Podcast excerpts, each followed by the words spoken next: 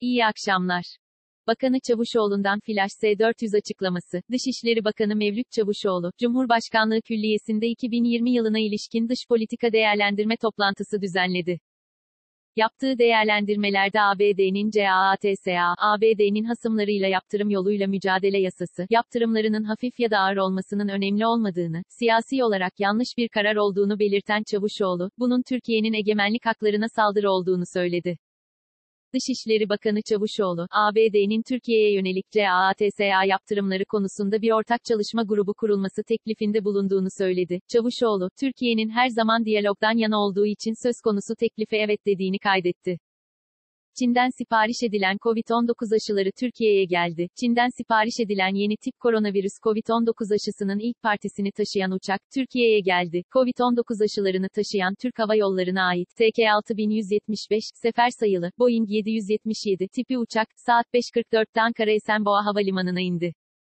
Türkiye saatiyle 19.50'de Çin'in başkenti Pekin'deki havalimanından hareket eden uçağın Ankara'ya inişiyle aşıların bulunduğu konteynerler, uçaktan alınarak depolara taşındı. Sosyal medya hesabından açıklama yapan Sağlık Bakanı Fahrettin Koca, aşılarımızı getiren uçak Esenboğa Havalimanımıza ulaştı. 14 gün sürecek testleri hemen Türkiye İlaç ve Tıbbi Cihaz Kurumumuzda başlayacak.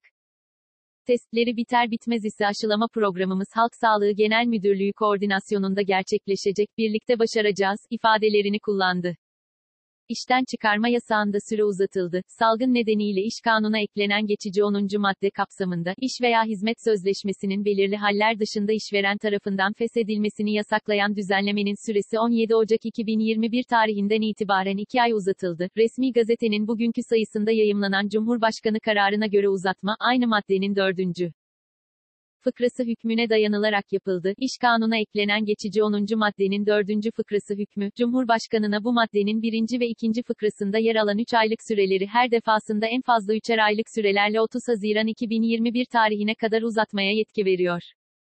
AA Finans'ın Aralık ayı enflasyon beklenti anketi sonuçlandı. Anadolu Ajansı Finans'ın TÜİK tarafından 4 Ocak pazartesi günü açıklanacak Aralık ayı enflasyon verilerine ilişkin beklenti anketi 19 ekonomistin katılımıyla sonuçlandı. Ankete göre ekonomistlerin Aralık ayı enflasyon beklentilerinin ortalaması %1,02 oldu. Ankete katılan ekonomistlerin Aralık ayı için enflasyon beklentileri, en düşük %0,45, en yüksek %1,91 aralığında yer aldı. Ekonomistlerin Aralık ayı enflasyon beklentilerinin ortalamasına göre bir önceki ay %14,03 olan yıllık enflasyonun %14,34'e çıkacağı hesaplanıyor. İçişleri Bakanlığı'ndan yılbaşı genelgesi, yılbaşında il ve ilçe merkezlerinde simgesel özellikleri bulunan, şehirlerle özdeşleşen veya kutlama, toplanma alanı olarak bilinen cadde, bulvar veya meydanlara yabancı turistler de dahil olmak üzere tüm girişler sınırlandırılacak. Bu kapsamda yabancılar, yılbaşı gecesi İstanbul'da İstiklal Caddesi ve Sultanahmet Meydanı'na, Ankara'da 15 Temmuz Kızılay Milli İrade Meydanı ve İzmir'de Gündoğdu Meydanı'na giremeyecek. İçişleri Bakanlığı tarafından 81 il valiliğine, cadde, bulvar, meydan tedbirleri, başlığıyla gönderilen genelgeye göre bu sınırlama, 31 Aralık 2020 Perşembe günü saat 21'den 1 Ocak 2021 Cuma günü saat 10'a kadar sürecek.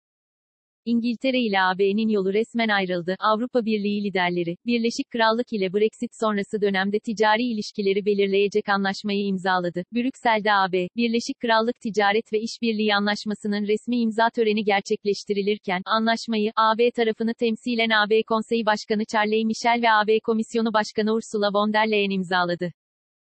Islak imzalı anlaşmanın bugün Londra'ya ulaştırılması ve İngiltere Başbakanı Boris Johnson tarafından da imzalanması bekleniyor. Henüz Avrupa Parlamentosu onayı alınmayan anlaşmanın 1 Ocak'ta geçici olarak yürürlüğe girmesi öngörülüyor.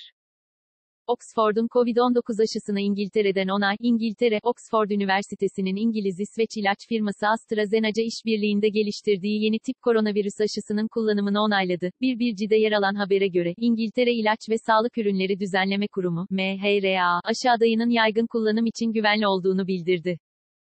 Böylece Alman biyoteknoloji firması BioNTech'in Amerikan ilaç şirketi Pfizer ile geliştirdiği aşının ardından ikinci COVID-19 aşısı tescillenmiş oldu. MHRA, daha önce 2 Aralık'ta BioNTech Pfizer aşısının yaygın kullanımına onay vermişti. Aşı, dünyada sağlık kurumlarınca tescillenen ilk COVID-19 aşısı olmuştu.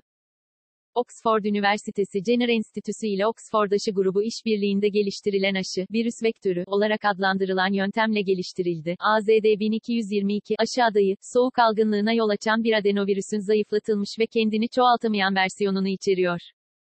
BIST 100 endeksi, günü %1,39 yükselişle 1479,91 puandan kapattı.